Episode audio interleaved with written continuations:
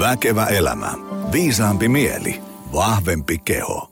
No niin, äärimmäisen paljon tervetuloa uuden Väkevä elämä podcast-jakson pariin, joka muuten tällä kertaa ö, on tehty yhteistyössä Alkon kanssa. Ja meillä on tänään teemana, ö, tiivistettynä voisi sanoa, että tämä on uni ja alkoholi. Miten uni ja alkoholi menee käsi kädessä, miten alkoholi vaikuttaa uneen ynnä muuta sellaista. Meillä on tässä päivän menu jälleen kerran. Ei oikein tiedä, mihin tässä tänään päädytään. Sehän selviää tuossa noin, noin tunnin päästä. Meillä on hei täällä vieraana Heidi Kinnunen Tiedenaisista. Tervetuloa. Heippa. Öm, tiedenaisia seuraa niin kuin ihan hirveän iso joukko ja, ja tuolla on varmasti kuulijoina paljon, jotka todellakin tietää, kuka sä oot ja te ootte ja niin edespäin. Mutta kerro nyt vähän, mit, mitä sä niin kuin tuut, mistä sä tuut ja mitä sä teet ja niin edespäin. Tämä tuntuu olevan jotenkin aina se vaikein kysymys, että miten sitä itsensä määrittelisi. Olen Heidi, olen äiti ja halaaja ihminen ja tykkään suklaasta ja sarkasmista. Ja tälleen niin kuin työelämässä mä oon yksi Tiedenaiset-yhteisön perustajista ja mä oon meidän somekoordinaattori. Eli minä siellä hääräilen ja mietin, että kuka tekee mitä ja koska. Ja sen lisäksi mä oon terveystieteiden maisteri ravitsemustieteestä.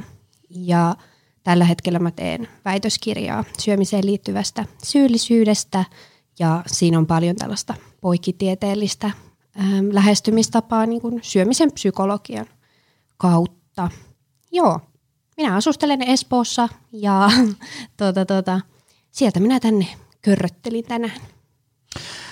Äh, meillähän on tänään tämmöinen tosi helppo aihe, kuten alkoholi. Jostain huomaa aina sen, että äm, ihmiset haluaa tietää siitä paljon ja, ja sitten yleensä äm, ongelma on vähän se, että sitten kun rupeaa ä, laittamaan tutkittua tietoa tiskiin, niin sitten se onkin vähän ristiriidassa sen kanssa, mitä me ajatellaan, että olisi kiva juttu ja, ja sitten äm, siitähän sitten virjää erinäköisiä keskusteluja. Ihan vaan sillä, että kun heität tuonne someen, että näin ollaan purkittamassa ää, alkoholiin liittyvää jaksoa, niin vaikka mitä aikaisemmin on purkitellut tai vaikka tätäkin, niin, niin, niin ää, kyllähän siellä, siellä tuntuu, että siellä ei ole kauheasti ihmisiä, joilla ei ole mielipidettä. Ka- kaikilla on sellainen niin, niin kuin, et, se jatkuma eri ääripäistä. Kyllä, että se, se on nimenomaan tosi sellaista polarisoitunutta, että toinen ääripää huutaa, että ei missään nimessä ja toinen huutaa, että no ei se nyt ole niin paha juttu, että aika harvoin keskustellaan siitä, että mitä sillä välillä on, tai ainakaan asiallisesti. Että se, se tuo tosi paljon tunteita. Kyllä. Se, mitä mä oon itse yleensä, kun tykkään messuta, on sitten äh, alkoholi- tai kuntosaliharjoittelu tai, tai ateriarytmi, niin ähm, mä en oikein itse sellaiseen tavallaan pelotteluun ja uhkailuun ja semmoiseen niin kuin sormella osoittelumarkkinointiin usko. Mä jotenkin tykkään siitä, että voisi heittää tiskiin ikään kuin parhaan mahdollisen tiedon ja siitä sitten ihmiset päättää, mitä tekee. Ja varsinkin sillä niin kuin koettaisiin tehdä sillä niin kuin tietoisesti, mitä me puhuttiin tuossa ennen kuin painettiin rekkiä pohjaan, että, että jos nyt ottaa lasin punaviiniä, koska siitä kokee, että tulee plussat X ja Y, niin sitten pystyy samalla tiedostamaan, että kun ei voi sillain poimia niin kuin rusinoita pullasta, että siellä tulee sitten mukana myös asiat A, B ja C, ja sitten sitä kautta punnittee, että no, otanko vaiko enkö, ja niin edespäin.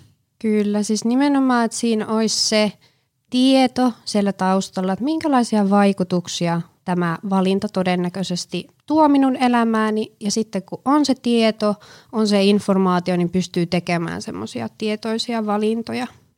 Joo, ja se äm, tuntuu ikään kuin, että, että monessa muussa teemassa se on aika paljon helpompaa kuin tässä alkoholissa. Jos ajatellaan sille, että jos me pyydettäisiin ihmisiä tekemään tietoisia valintoja vaikka, äm, vaikka fyysisen aktiivisuuden näkökulmasta, että jos niin tietoisesti tajuaa, että nyt mä teen vaikka aika pitkää työviikkoa ja sit mä istun sohvalla ja katson telkkaria, että mun fyysinen aktiivisuus menee alaspäin, niin hyväksyy sen, että sen mukana tulee sit sitä, että voi olla, että alkaa kohta, tiedätkö, selkä kipuilee ja, ja kunto menee alaspäin ja arki puuskuttaa ja niispäin ja kaikki niinku tuplapeukuttaa, että no näinhän siinä käy. Mutta sitten kun me vaihdetaan sen äh, niinku fyysisen passiivisuuden tilalle alkoholi, Ja sitten tavallaan tuntuu, että pelisäännöt muuttuu. Sitten onkin, että no ei se nyt voi ollakaan niin hankala juttu. Eli mikä tässä nyt on? Ja no onpa, onpa puritaanista ja, ja niin edespäin. Minä täällä nyt nyökyttelen, kovaa, kovaan ääneen nyökyttelen. Mutta siis niinhän se on ja se herättää hirveästi tunteita. Ja jotenkin se alkoholi on ehkä nostettu semmoiselle niin kuin tietynlaiselle alustalle suomalaisessa kulttuurissa. Se liittyy tosi moniin yhteisöihin, kuten vaikka niin kuin opiskeluyhteisöihin, tietyissä työyhteisöissä alkoholi voi olla iso, iso tekijä esimerkiksi sen viikonloppujen nollaamisen kannalta. Öm, ja se on ehkä tietyllä tavalla hyväksytympi päihde kuin monet muut päihteet on. Ja se varmasti tuo niinku osansa, että se on tämmöinen niinku perinteinen suomalainen mm. sisu ja sillä, sillä sisulla mennään sitten läpi harvaan kiven ja muuten, äm, niin mä luulen, että sillä on ehkä osansa kanssa siinä, että se jotenkin liitetään siihen suomalaisuuteen ja sellaiseen, niin kuin aina ennenkin on tehty näin, niin se on hyvä peruste sille, että nyt voidaan edelleen tehdä tälleen, vaikka tiedetään, että se ei ehkä ole järkevää. Juuri näin. No hei, kun ihminen juo alkoholia, mitä kehossa tapahtuu? Äm, meidän täytyy varmaan vähän yksinkertaistaa. Mutta sille tiivistetysti se menee suunnilleen niin, että meidän elimistö pyrkii priorisoimaan sit alkoholin poistamista. Eli niin kauan kuin meidän kehossa on alkoholia, se keho pyrkii polttamaan sitä energiaksi. Ja se menisi suurin piirtein näin, että me nautitaan se alkoholiannos ja se siellä leviää siellä kehossa meidän elimistön vesipitoisiin kudoksiin, josta se sitten osa poistuu ihan sellaisenaan hengityksen, virtsan ja hien mukana. Ja sitten isoin osa, eli se yhdeksänkymmentäviisi prosenttia suunnilleen metaboloituu, eli siellä tapahtuu tämmöisiä aineenvaihdunnallisia reaktioita ja se metaboloituminen tapahtuu maksassa, minkä vuoksi se on yhdistetty se alkoholi näihin äh, maksaongelmiin, koska se on isolta osin just sen takia, että se metaboloituminen tapahtuu maksassa. Ähm, ja sen jälkeen se sitten sieltä lähtee pilkkoutumaan aldehydeiksi ja sieltä karboksyylihapoiksi ja lopuksi sitten niin kuin vedeksi ja hiilidioksidiksi. Ja sitten se poistuu samalla tavalla hengityksen ja virtsan ja hien mukana, että tässä on tietysti helppo ajatella, että no, vesi ja hiilidioksidi ei ole kauhean vaarallisia, mutta se onkin ehkä enemmän nämä välituotteet, kuten noi aldehydit, mitkä on sitten aika haitallisia yhdisteitä ja äm, suorastaan voi sanoa, että myrkyllisiä, ää, ainakin tiettyinä pitoisuuksina. Ähm, mä muuten heitä... Mä... Nyt vielä kun mä muistan sanoa, niin se mitä me tässä nyt puhutaan, niin tämähän on sitten lopulta ehkä vähän semmoinen pintaraapasu tähän koko teemaan. Mm. Mä laitan tuonne show notesihin tämmöisen hyvän äh, koonnoksen kaikista näistä. Äh, alko piste fi-sivuilla on tehty tämmöinen. Täällä, täällä ei lopu ihan heti luettava kesken, äh, jos haluaa ikään kuin ymmärtää, että mihin kaikkialle se alkoholi liittyy. Täällä on siis niin kuin... Äh, Alkoholi ja uni, unta ei kannata houkutella alkoholilla osio, mutta sen lisäksi myös niin kuin tusinan verran muita artikkeleita kannattaa käydä lukemassa. Ei ihan vaan noin, niin kuin, ei semmoinen, että tämä on joku tällainen ää, kaikki laittakaa korki kiinni -manifesti, vaan ehkä enemmänkin tällainen, ää, että siitä on niin kuin hallussa, että näin tämä asia on ja siitä sitten mietitään, mitä tehdään jatkossa. Ää, meillähän on mm, aika paljon, jos nyt ajatellaan, ää, kun meikäläisen puhelin soi, joku soittaa jostain luennoimaan, niin se on yhdeksän kertaa kymmenestä, että meidän ihmiset on aika puhki, olisiko sulla tähän niin kuin mitään apua, joka kertoo siitä, että kuormituksen ja palautumisen suhde tavalla tai toisella on vähän solmussa, mikä suomeksi tarkoittaa sitä, että meidän täytyy saada ehkä vähän vähemmän sitä kuormitusta ja vähän lisää sitä palautumista, jotta me saadaan ne vaakakupit niin kuin hyvälle mallille. No sitten äm, tähän äh, Kamppiksen teemaan tosiaan liittyy tämmöinen lause, että kun alkoholi palaa, sinä et lepää. Ja se kuulostaa niin vähän huonolta jutulta, kun ajatellaan, että ihmisten ehkä pitäisi levätä ja palautua enemmän. Niin mitä se lause tarkoittaa? Sillä viitataan just nimenomaan siihen, että kun se elimistö priorisoi sitä alkoholin polttamista, niin siinä samalla äm, se vaikuttaa heikentävästi siihen unenlaatuun ja palautumiseen. Eli se, jos me karkeasti ajatellaan, niin se elimistö on niin keskittynyt siihen, että poistetaan nyt tämä alkoholi ja ne kaikki sen yhdisteet, niin samalla sitten se vaikuttaa heikentävästi siihen unenlaatuun. Eli siellä äm, se alkoholi vaikuttaa sitten ihan toisiin prosesseihin ja se unenlaatu pääsee siinä heikkenemään. Eli silloin se ei ole sellaista oikeaa palauttavaa lepoa, mitä tarvittaisiin.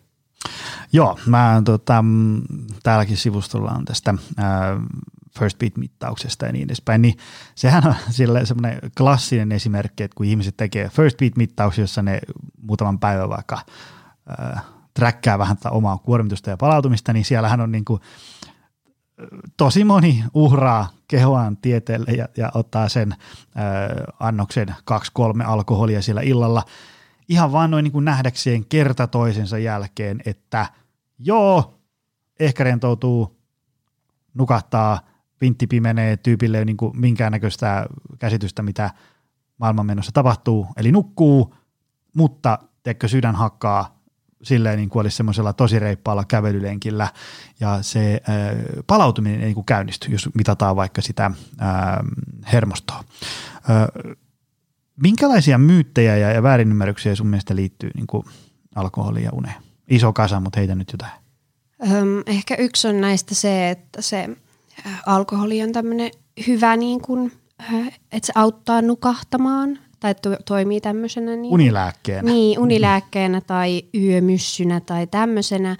Öm, ja siinä sinänsä piilee tietyllä tavalla jonkunnäköinen totuuden siemen, että se kyllä saattaa lyhentää sitä nukahtamisaikaa ja saada rentoutumaan ja nukahtamaan nopeammin, mutta se silti heikentää sitten sitä unen laatua, mikä johtaa siihen, että se niin kuin unen laatu tosiaan kokonaisuudessaan heikkenee, se REM-unen määrä vähenee ja sitten toisaalta myös heräilee enemmän, vaikka ei itse tiedostaisi sitä heräämistä. Eli aamulla voi olla sellainen olokin jopa, että juu, nukuin ihan täydet hyvät yöunet, mutta sitten oikeasti se unen laatu onkin ollut tosi paljon heikompi. Ja ne oli tosi mielenkiintoisia ne First Beat-tutkimukset, ja meillä itse asiassa, kun meillä oli myös yhteistyö Alkon kanssa, niin kyseltiin kokemuksia. Ja siellä tosi moni mainitsi just, että First Beatistä näkee heti, että jos on yhden annoksen ottanut tai äm, älykello sanoo, että on tullut vähemmän sitä syvää unta tai muuta tällaista. Että se ilmeisesti näkyy ihan ihmisten kokemuksissakin, mutta myös niin kuin tutkimusten perusteella niin tämmöinen yksikin an- alkoholiannos voi vaikuttaa unta heikentävästi, kun se nautitaan ennen nukahtamista. Joo, ja se... se tota... Se, mikä siinä on, on mielenkiintoista, jos nyt kelaa vähän sillä historiaa taaksepäin, että esimerkiksi vaikka itse en, en ole absolutisti, ja, ja varsinkin niin kuin opiskeluaikana ja nuoruudessa, kun koki olevansa vielä jotenkin niin kuin täyttä rautaa ja kuolematon, niin se juhlinan määrä oli semmoista, että ei kyllä pysy niin kuin kohtuukäytön rajoissa enää mitenkään, vaikka sitä kuinka yrittäisi kuorruttaa kivoihin lahjapapereihin. Ja sittemmin tässä, kun ikä on kertynyt, ja sitten niinku kuulijoille tiedoksi, että sitä on kertynyt niinku huikeat neljäkymmentäkaksi vuotta, niin, niin jo tässä iässä huomaa sen tavallaan semmoisen eron, että äm, tietysti elämä on monimutkaisempaa, on, on niinku unenlaatu saattaa olla huonompi muutenkin kuin, kuin vaikka kaksikymppisenä, äm, arki on kiireisempää, on lapsia ja asuntolainaa ja keikkatyö ja näin, että kuormitusta enemmän, ja sitten palautumisen eteen joutuu tekemään paljon enemmän hommia, niin on jotenkin joutunut ää, tavallaan käymään sen itseensä kanssa läpi, että, että no hitsi, kyllä se saunaolut on niin kuin, tavallaan tuntuu kivalta osana sitä saunaelämystä perjantai-iltana työviikon päätteeksi semmoinen niin kuin viikonloppuun siirtymisrituaali. Mä, niin kuin, mä täysin ymmärrän sen, minkä takia joku vaikka ottaa saunaolutta tai, tai jossain niin kuin pihvin kanssa hyvä punaviini tai, tai jotain tekö, lapsuuden kaveri soittaa tuota, että hei mä tulin kylille, lähdetäänkö käymään tuossa morjastamassa. Se on tavallaan osa semmoista kokemusta tai niin, elämystä. Niin, tai niin, se on osa sitä kokemusta. Semmoista. Mä niin kuin ehdottomasti ymmärrän sen, ähm, mutta sitten tosiaan siitä alkoholin nauttimisesta ei voi ottaa vaan niitä kivoja juttuja, vaan sitten se tulee aina niin kuin mukana semmoiset äh, negatiivisetkin, kuten just se, että kyllä simahtaa, mutta sitten saattaa nukkua yllättävän pitkäänkin, mutta kun aamulla herää, niin onkin väsy.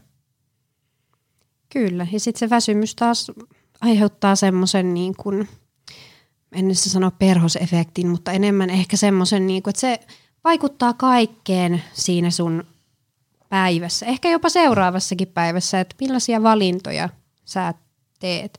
Ehkä se treeni menee päin pyllyä sinä päivänä, kun väsytti. Öm, toisaalta sitten taas huonot yöunet, ne vaikuttaa tosi paljon siihen, että minkälaisia ruokavalintoja sä teet. Mm. Se vaikuttaa ihan hormonien tasolla siihen, että miten nälkää ja kylläisyyttä säädellään. Mm. Se vaikuttaa siihen, miten sä palaudut siitä liikkumisesta.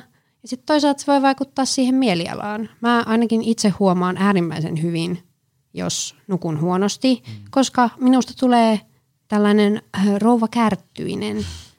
Eli olen, puolisoni ja lapseni kärsivät siitä, jos en saa nukkua tarpeeksi. Joo, ja se, se tota, niin kuin yleensäkin, jos ajatellaan omakin duuni ja se, mitä me ollaan tehty tästä reilut kaksitoista vuotta, niin sehän on niin kuin ihmisten tämmöistä niin kuin heittomerkissä kokonaisvaltaista auttamista, että, että laitetaan ikään kuin kaikki kuntoon, ravintoliikunta, palautuminen ja, ja elämäntavat, ja sitten se... se siitä käynnistyy semmoinen vähän ikään kuin tämmöinen niin kuin myllynkivi lähtee liikkeelle, että se, että sitten se niin kuin syöminen, liikunta ja palautuminen alkaa tukeen toisiaan ja sitten jaksaa elää täyspainoista elämää, käydä töissä, viettää mukavaa vapaa-aikaa ja, ja, ja näin edespäin. Ja, ja tota, se, mitä me koitetaan opettaa ihmisille, on se, että ei ikään kuin jää jumiin eikä väheksy sitä, mitä siinä yhdessä hetkessä tapahtuu, vaan ennen kaikkea miettii, että mitä siitä seuraa. Vähän niin kuin just se semmoinen perhosefekti. Tavallaan sellainen, että, että, että, että okei, sä otat kaksi lasia punaviiniä illalla, ja sit sä otat, että no, no mitä väliä, sit mä niin kuin nukuin näin. Niin jos sä ihan objektiivisesti koetat tutkailla sitä sun seuraava päivää, että mitenkä se kulkee, niin kyllä mä sanon, että neljäkymmentäyhdeksän kertaa viisikymmentä se kulkee aika eri tavalla kuin ilman sitä alkoholia.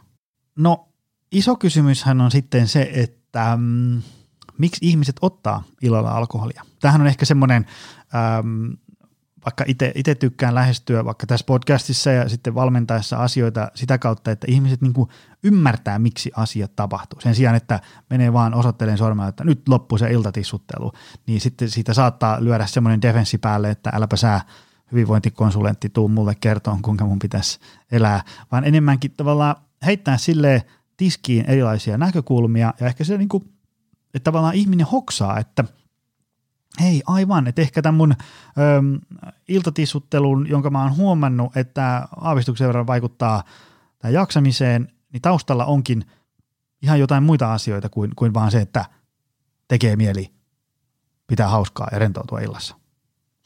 Äm, mikä sun näkökulma, miksi ihmiset ottaa alkoholia illalla? Tuossa vähän liipattiinkin, mutta kerro vähän meille lisää. Tähän siihen ei varmaan ole mitään semmoista yhtä ja ainoa vastausta, että miksi ihmiset siihen äm, alkoholin puoleen kääntyy, äm, koska joku, joku tarvehan siellä taustalla on. Mm. Et siinä mä oon ihan niinku samaa mieltä, että sitä on hyvä pysähtyä tutke, tutkaskelemaan ihan rauhassa, että mikä on se tarve, mihin minä tämän alkoholiannoksen haluan valita. Et tosi monesti kuulee, että siellä taustalla on tämmöinen niin kuin rentoutuminen tai nollaaminen tai mm. toisaalta sitten se rankka työ vaatii rankat huvit henkinen. Ja se on sinänsä ihan, mä koen, että tosi inhimillinen ja semmoinen ymmärrettävä reaktio, että kun sulla on ollut tosi rankkaa ja ikävää ja pomo oli pyllystä ja ärsytti sen koko päivän, sulla on semmoinen hirveä mielihyvä vaje, niin sä haluat palkita itseä jollain, mikä tuntuu hyvältä ja rentouttaa ja muuta. Mutta se on sitten eri asia, että onko se pidemmällä aikavälillä hyvä vaihtoehto vai voisiko sen saman vaikutuksen saada jostain muusta.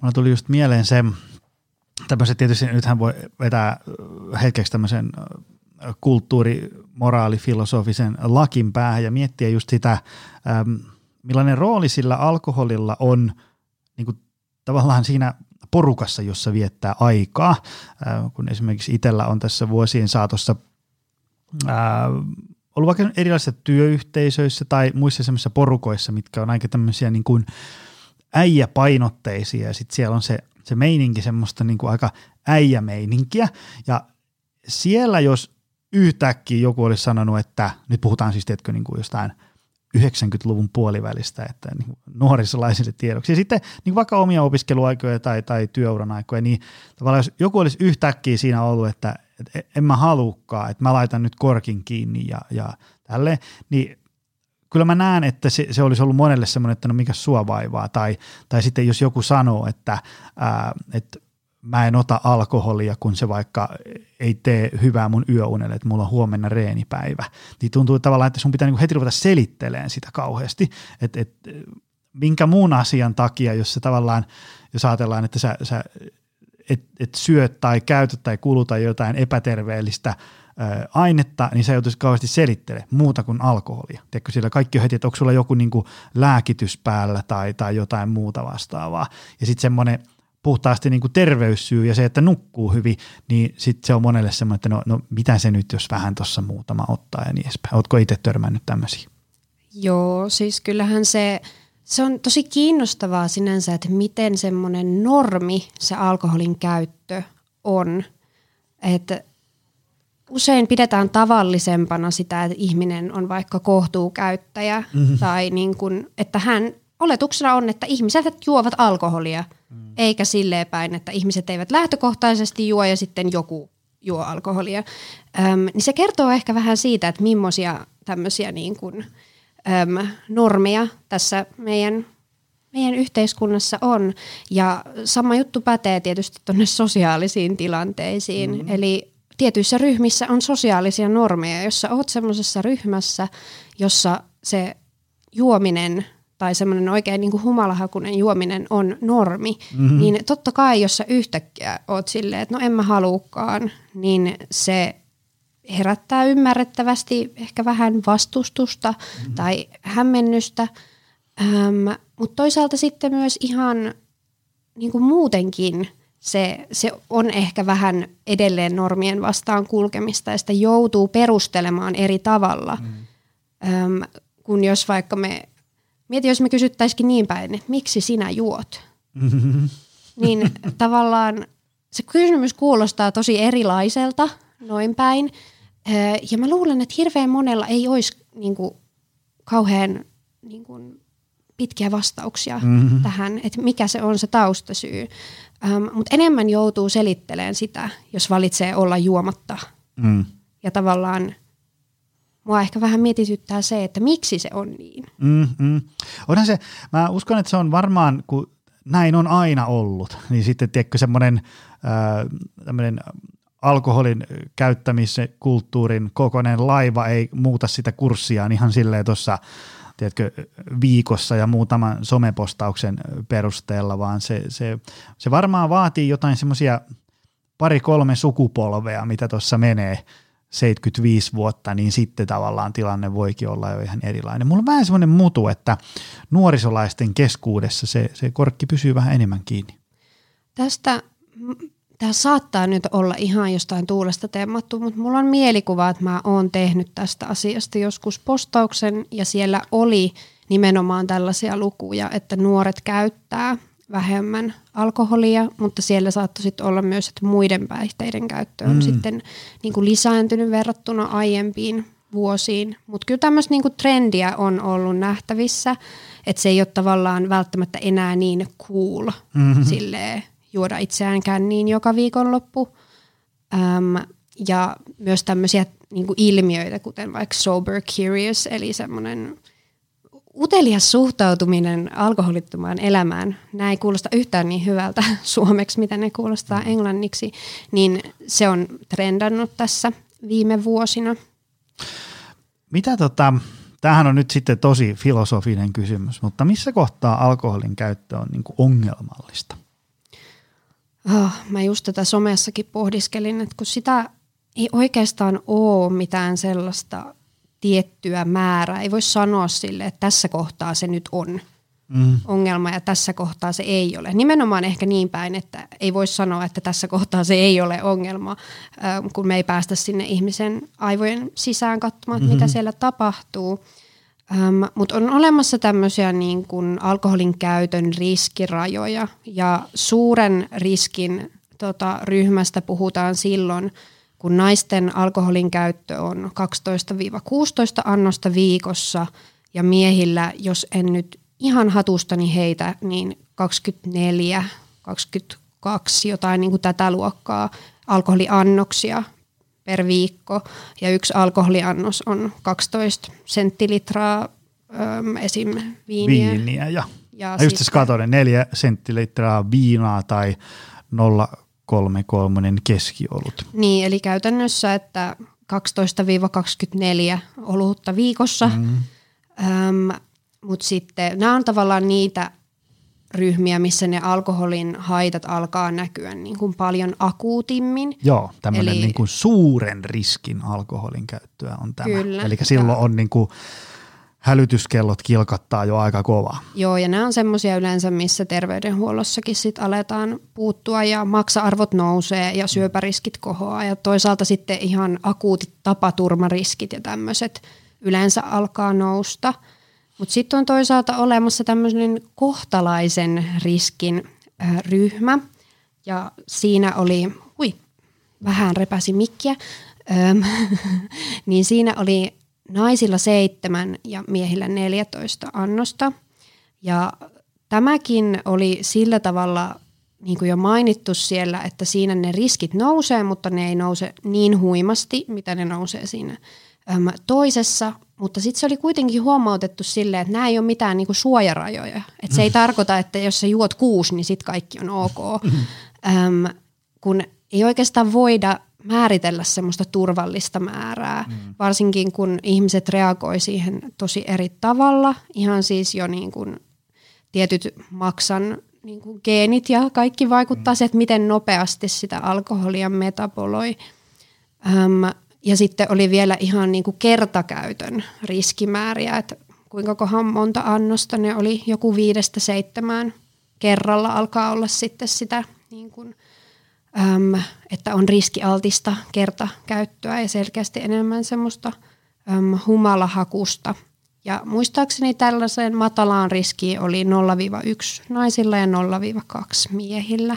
Ja sitten kuitenkin, että pysyy siinä niin kuin tällaisen sen öm, kohtuullisen riskin alapuolella. Eli eihän se silloin voi tarkoittaa myöskään, että päivittäin se yksi tai päivittäin se kaksi. Öm, et ehkä enemmän sellaista satunnaista. Öm, mutta siinäkin tosiaan todettiin, että myös hyvin pienillä mm. määrillä öm, voidaan nähdä esimerkiksi niiden syöpäriskien nousua, että ihan tämmöisillä niin kuin näillä kaikista matalimmilla, matalimmilla riskeillä. Mutta mun mielestä olisi kiinnostavaa pohtia sitä, että onko ihan oikeasti edes olemassa aidosti kohtuullista alkoholin käyttöä. Että eihän me puhuta kohtuullisesta tupakoinnista. Sillä, että tupakoit vain yhden tupakan päivässä, niin se on kohtuullista. Ja nämä asiat sinänsä on verrattavissa, koska molempiin liittyy vaikka tosi paljon kohonnut rinta- ja suolistosyövän riski. Et toki äm, keuhkosyöpä on vielä tuossa niin kuin tupakoinnissa eri tavalla. Äm, niin ehkä tässä näkyy se alkoholin korostunut asema meidän kulttuurissa. Joo, ja se mulla aina alkoholia tähän niin kuin uneenkin liittyen, niin äm, kun usein tavallaan kun heittää tiskiin jossain vaikka, käy jossain luennolla, sitten niitä johonkin somepostauksen kirjoittaa, että hei, äm, kun homo sapiens nisäkäs tekee tämmöisiä juttuja, niin me tiedetään, että niin kuin hommat rokkaa kivasti. Niin sitten aika usein eri teemoissa kuulee sitten jotain sellaista, että mä niin kuin pärjään vähemmälläkin, että toi ei ole mulle niin kuin ongelma, tai että jos on vaikka joku, ää, tiedetään, että hän on niin kuin, ää, tavallaan elintavat on semmoiset, että ollaan niin kuin, niin kuin riskitekijät on selkeästi koholla, ja sitten argumentti on, että mutta en mä ainakaan huomaa, että tästä on mulle mitään ongelmaa, niin tietystihän siinä on sillain, että ei nyt ketään ihmistä voi niin kuin väkisin käännyttää mihinkään, mihinkään suuntaan ja niin kuin en, en ole kenenkään iskä, että, että sanoisin, niin kuin, että sun pitää nyt mua totella.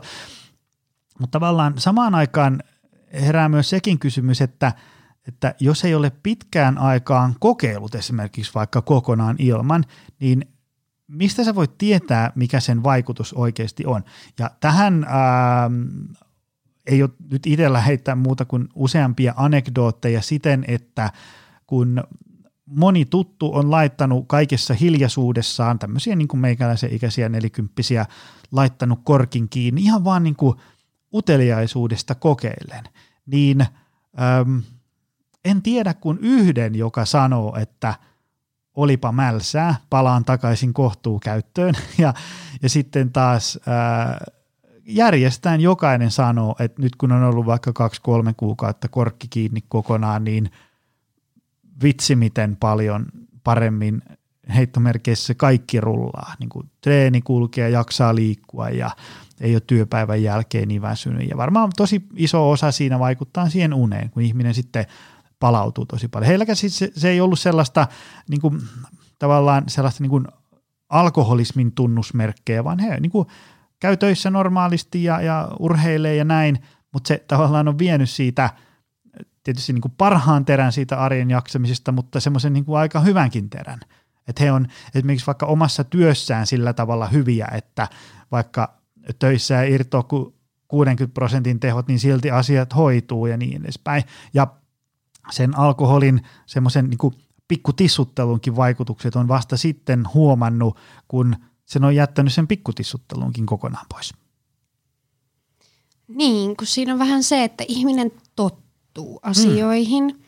ja usein esim. Unen kohdalla, niin alkoholihan vaikuttaa sille, että varsinkin jos sitä harrastaa kovin pitkään, mm. niin se menee just sillä tavalla, että sitten ne vähän niin kuin kertyy ne vaikutukset ja sitten se unen laatu niin kuin heikkenee entisestään ja saattaa tulla ihan siis uniongelmia, että tämmöinen niin kuin äm, alkoholiin liittyvä unettomuuskin on niin kuin ihan todellinen asia.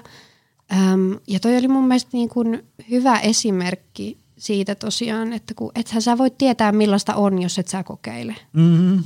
Et sit jos sä oot vuosikaudet juonut sen iltakaljan tai jonkun, mitä näitä nyt on olemassa, niin sä oot niin tottunut siihen, että et sä voi tietää, että jos sä kokeiletkin ilman.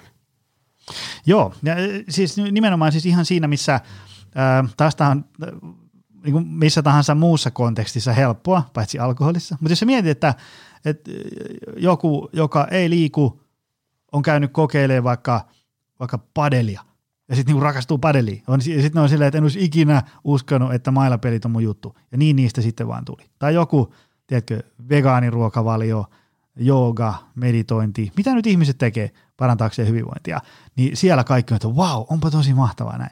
Mutta sitten kun me tullaan tähän alkoholikontekstiin, niin sitten se on heti, että no kyllä mun nyt täytyy saada se saunaolut ja ei tällä ole niinku mitään vaikutusta mun arkeen. Ei niin kannata edespäin nipottaa tai olla liian tiukka pipo. mä, mä just mietin, että et niinku, äh, vaikka kuukausi tai kaksi korkki kiinni kokonaan, niin pahinta, mikä on pahinta, mitä siitä voi seurata? Ja nyt, tää on niinku, nyt en syyllistä kuulijoita, vaan heitän tiskiin aivan samalla lailla, kun mä sanoisin, että ää, kävele kahdeksantuhatta askelta joka päivä. Mikä on pahinta, mitä voi tapahtua? Tai, tai koita syödä puolautosta kasviksia kahdesti päivässä kuukauden ajan ja katso, mitä tapahtuu. Kaikki on, että vau, no vois kokeilla. Niin tavallaan semmoisena niinku kokeena. Et ehkä se, mikä ihmisiä saattaa siinä jännittää, on... No, mulla tulee muutama asia mieleen. Ensimmäinen on ehkä se, että jos kokee, että ei pystykään. Mm. Että tavallaan siinä kohtaa se ehkä havahduttaa sitten siihen, että tässä voisi olla ongelma. Mm. Niin se on helpompi lähteä ehkä sitten normalisoimaan sitä, että ei tässä nyt ole mitään ja kaikkihan niin tekee ja jne, jne, koska... Totuus on myös se, että kaikki alkoholistit ei ole niitä, jotka makaa siellä katuojassa, vaan on ihan työssä käyviä, työnsä hoitavia alkoholisteja, mutta se ei vaan, äm, no se näkyy tietysti varmasti siellä suorituks- suorituksessa, mutta se lähtötaso on vaikka niin korkea, että sillä pärjää.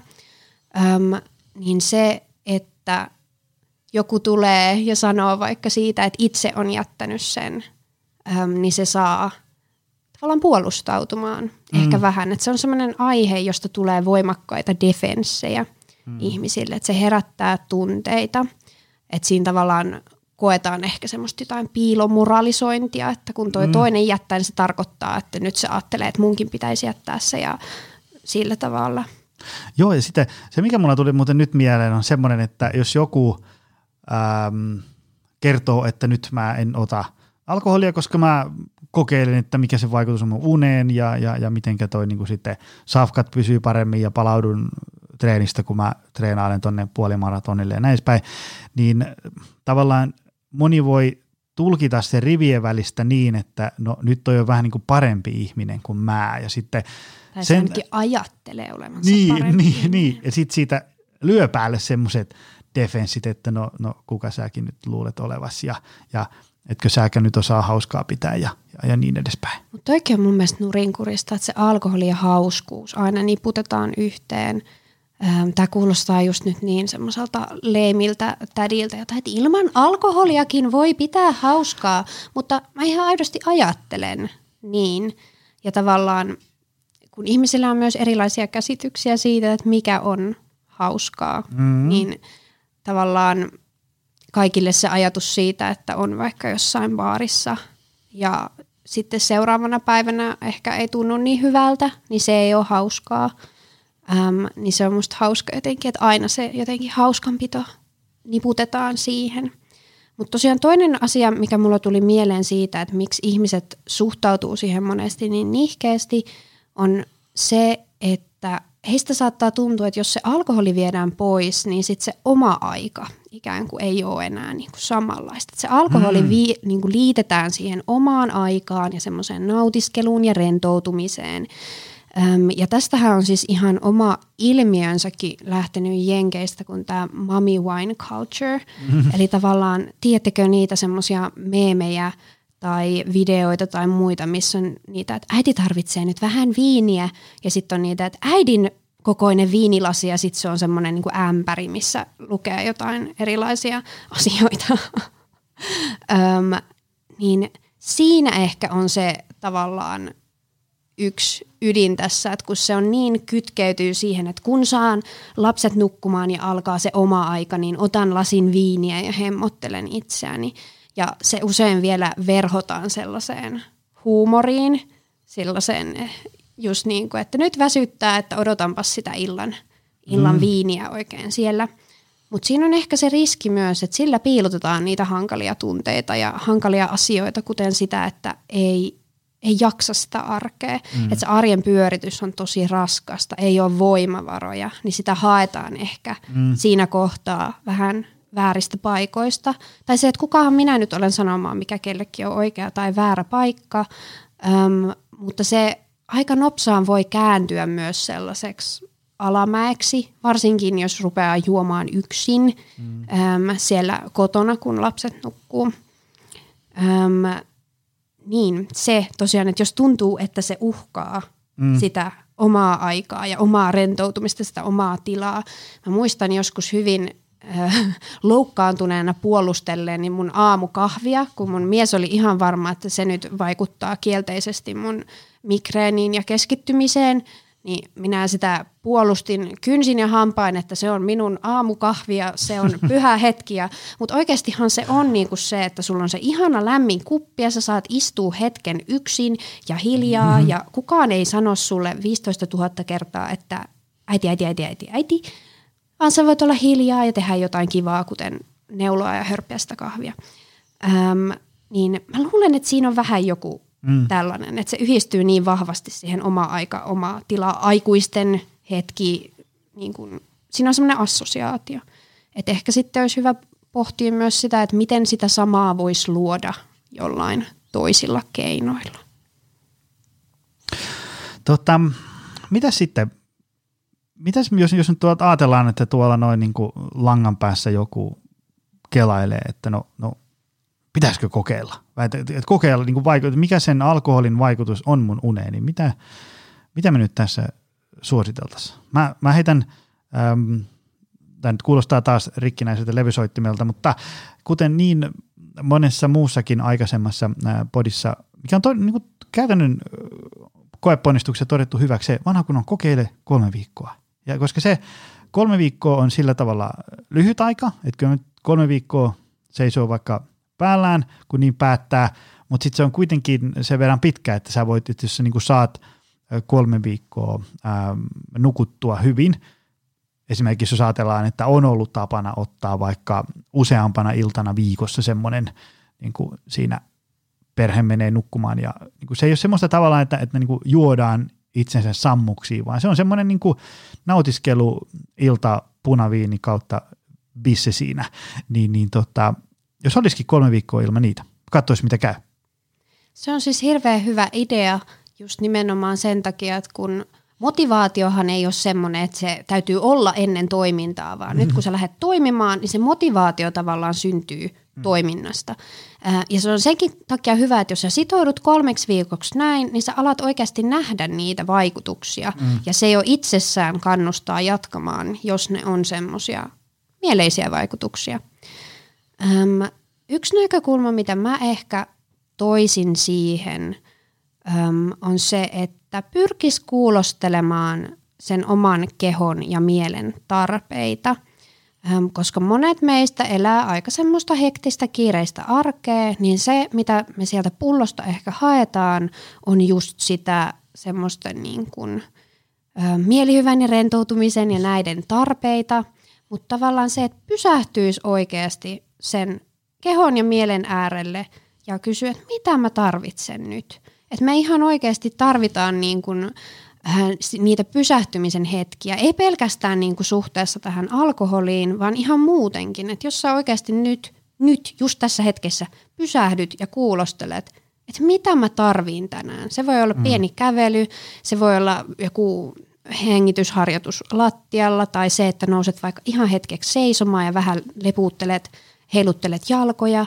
Tai se voi olla tänään puhelu ystävälle ja sitten toisena päivänä se voikin olla jotain ihan muuta. Että tänään se onkin vaikka jälkkärisuklaa tai en mä tiedä kahvitauko tai mitä vaan. Mm. Ehm, et pysähtyy kuuntelemaan mieltä ja kehoa. Ja se kannattaa tehdä monta kertaa silleen arjessa, koska sitten kun sä oot enemmän virittynyt niihin sun äm, kehon ja mielen tarpeisiin, niin tiedät mitä sä tarvit, niin sitten ei ehkä tule semmoista automaattireaktiota, että hakee sitä jotain mm. siihen niin kuin iltaan sieltä pullosta. Joo. Ja sitten se, mikä tämmöiseen niin, niin kuin yleisesti ottaen, mikä nyt pätee kaikkeen elämäntapa muutosten tekemiseen, niin on niin kuin hakeutua sellaiseen porukkaan, joka tukee sitä sun tavoitetta. Se siinä, missä jos joku haluaa vaikka heitän hatusta aloittaa lenkkeilyn tai crossfitin, niin kyllä se auttaa, kun sä alat hengaa crossfittaajien ja lenkkeilijöiden kanssa. Eli, eli mistä voisi löytyä jotain semmoista porukkaa, joka vaikka perjantai-iltana viettää hauskaa, mutta ilman alkoholia. Tai, tai joku semmoinen ähm, liittyy vaikka johonkin aikuisten urheiluseuraan, missä niinku tavallaan ähm, on niinku muutakin tekemistä Kuin, kuin juoda alkoholia. Siellä on saman, samanhenkistä porukkaa, jolle sun ei tarvitse niinku selitellä sitä, että sä et ota alkoholia. Ja sitten tietysti se, että jos on vaikka viikonloppuisin treenit, niin sitten sulla on tavallaan perjantai-iltana selkeä motivaatio olla ottamatta siinä mitään. Että se tavallaan se ää, elinympäristö, missä elelee, niin tukee sitä. Ja se, se niinku sosiaalinen porukka, jonka kanssa viettää aikaa. Ja sitten vielä tietysti niinku elinympäristön muokkaaminen sellaiseksi, esimerkiksi sitä, että ei, ei tota, äm, äm, niin kun tuo alkoholia kotiin. Et jos sulla alkaa siinä perjantai-iltana, kun sä avaat sen leffan ja sitten tekee mieli, niin kun, että ei vitsi, kun olisi nyt niin kun lasi viiniä, tämähän olisi niin, niin kiva. Niin kun se viini on siellä Alkossa kahdeksan kilometrin päässä, joka on jo kiinni, niin sitten se, siinä on aikamoinen kynnys ottaa sitä. Tämä on niin tämmöinen tosi... Kuulostaa tässä itsestään selvältä, mutta ihan se koskee niin kuin kaikkea muutakin niin kuin ravitsemusta ja, ja liikuntaa ja niin edespäin. Se on niin kuin uusien tapojen opettelussa hirvittävän tärkeä asia se, että on niin kuin tavallaan se elinympäristö siellä sen helpon, niin kuin fiksun valinnan tekeminen on helppoa, eli en ota Ja, ja sitten ö, tässä kohtaa heittomerkeissä huonon valinnan tekeminen, eli, eli että, että otan alkoholia ennen nukkumaan mennä, on tosi vaikeaa, kun ei, ei ole mistä ottaa. Kyllä, eli tavallaan puhutaan tästä niin kuin nudgingista, eli tuuppauksesta, mm. että se tuuppaa sinne oikeaan suuntaan se ympäristö. Öm, eli just se, että sitä ei ole siellä kotona välttämättä sitä alkoholia, että sitä voisi illalla juua, öm, niin se on nyt ehkä simppeli tapa, kun siitä tehdään niin paljon vaikeampaa, niin sitten se ei nyt ehkä sieltä kiinni menneestä alkusta sitä enää saa. Ähm, mutta sitten toisaalta on just toi toinen puoli, eli tekee niistä niin kun terveyttä tukevista tavoista mm. ähm, helpompia. Ja joskus tosiaan voi olla helpompaa korvata tapa kuin täysin vaan lopettaa. Eli tavallaan mikä olisi semmoinen ähm, juoma, millä sä voisit siinä hetkessä korvata sen. Mm. Et, en mä tiedä, moni sanoo, että limppari on nyt tietysti semmoinen klassikko, mutta sittenhän on kaikkia tämmöisiä niin kuin alkoholittomia vaihtoehtoja. Niitähän on muuten ihan hirveä määrä. On. Tuossa kun menee, voi mennä ihan tommoseen niin kuin pikkuseen lähimarkettiin ja sielläkin on niin kuin semmoinen oma hyllyosastonsa niille. Niin ja sitten sieltä löytyy tavallaan vähän tämmöisiä niin kuin erityylisiä vaihtoehtoja, kun limpparithan nyt on limppareita, ne Ne on usein makeita ja hapokkaita, mutta sitten taas jostain näistä alkoholittomista, jos tykkää vaikka oluista, niin sieltä löytyy sitten oluen makuisia asioita. Toi nyt ehkä kuulosti vähän sellaiselta juustovalmiste, joka maistuu juuston kaltaiselta, mutta siis kuitenkin, en tiedä miten hyviä ne on, mutta tavallaan, että pyrkisi ennemmin ehkä sitten korvaamaan kuin vaan silleen mm, mm. lopettaan, koska monesti siinä kaipaa siinä hetkessä sitä mm. jotain tunnelmaa tai sitä tiettyä elämystä, sen, vaikka sen leffan tai jonkun ö, pizzan tai romanttisen illallisen kanssa, niin se korvaaminen on usein paljon helpompaa. Kyllä. Se, minkä huomaa tuossa, kun käy messuamassa pitkin maita ja mantuja unesta ja palautumisesta, on semmoinen, että, että tosiaan se...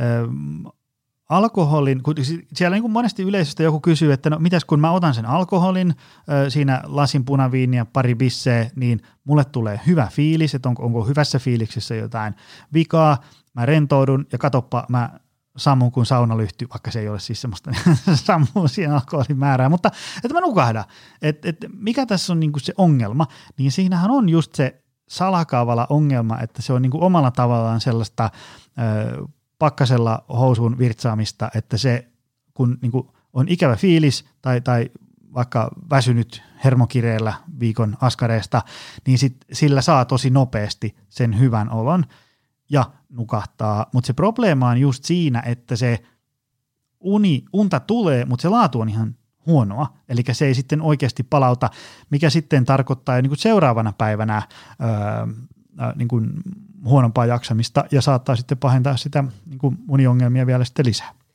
Joo, ja siis tavallaan jos me nyt mietittäisiin tätä vaikka treenin kannalta, niin eihän siinä ole mitään järkeä, että sä teet vaikka viisi huonoa treeniä niin kuin peräkkäin, vaan sä otat mieluummin sinne vaikka kaksi tai kolme oikeasti hyvää treeniä.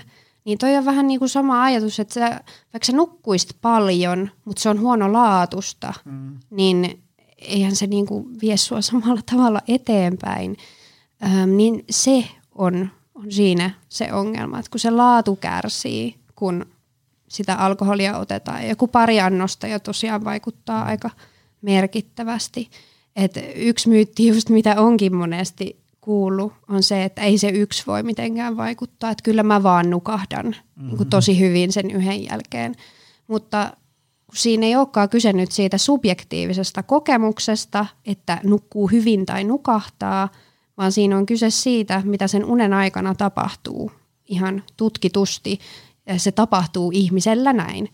Ähm, ja susta voi tuntua siltä, että sä nukahdit hyvin tai nukuit jopa mm. hyvin, mutta silti se vaikuttaa siihen palautumiseen ja siihen, että todennäköisesti on väsyneempi seuraavana päivänä. Joo, ja sitten... Se, mistä mä tykkään tosi paljon, on semmoisista niinku kinkkisistä kysymyksistä, mihin ei oikein ole semmoista helppoa oikeaa vastausta.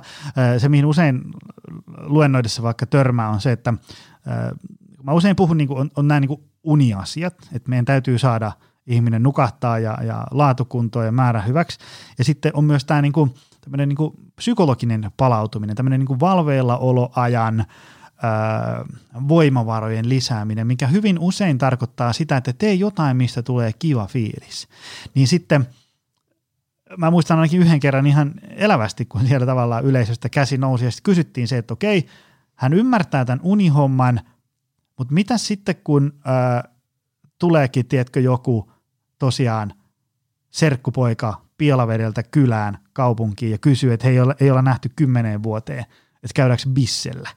Niin sitten mä menen sinne, juon bissen, meillä on niin kuin tosi mahtavaa, se lisää voimavaroja, mutta sitten kun mä menen nukkuun, niin mä nukun huonosti.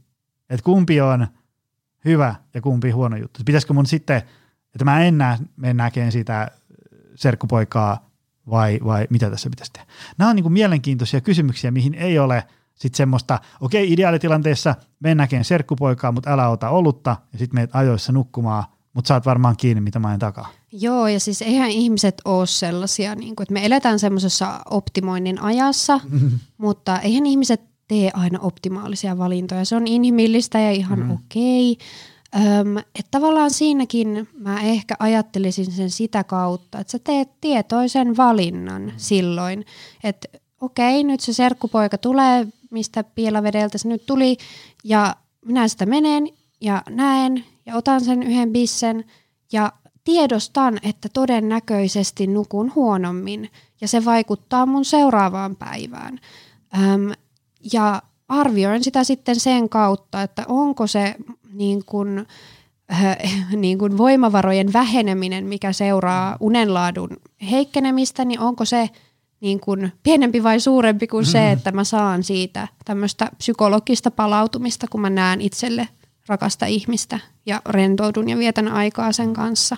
Eli se on tavallaan tällaisten asioiden punnitsemista ja taas pysähtymistä siihen, että kumpi olisi mulle tällä hetkellä parempi mm. vaihtoehto.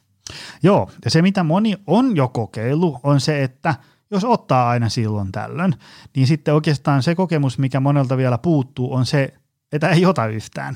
Niin kuin varsinkin tässä aikuisella, että jos ajatellaan, että on niin kuin jostain täysikäisyyden jälkeen ottanut määrää tai toista, niin sitten ei ole välttämättä ollut niin kuin vuosikausiin semmoista, niin kuin, tiedätkö, vaikka kahden, kolmen kuukauden pätkää, että ei ole yhtään alkoa, niin, niin mistä se voi tietää? Koska sehän on just se aha-elämys, mitä moni niin kuin totaalisesti korkin kiinni laittanut kertoo, että et, ei niin kuin tajua, miten paljon niin kuin kivempaa on lähteä vaikka sunnuntai-aamuna hiihtää, kun on virkeä.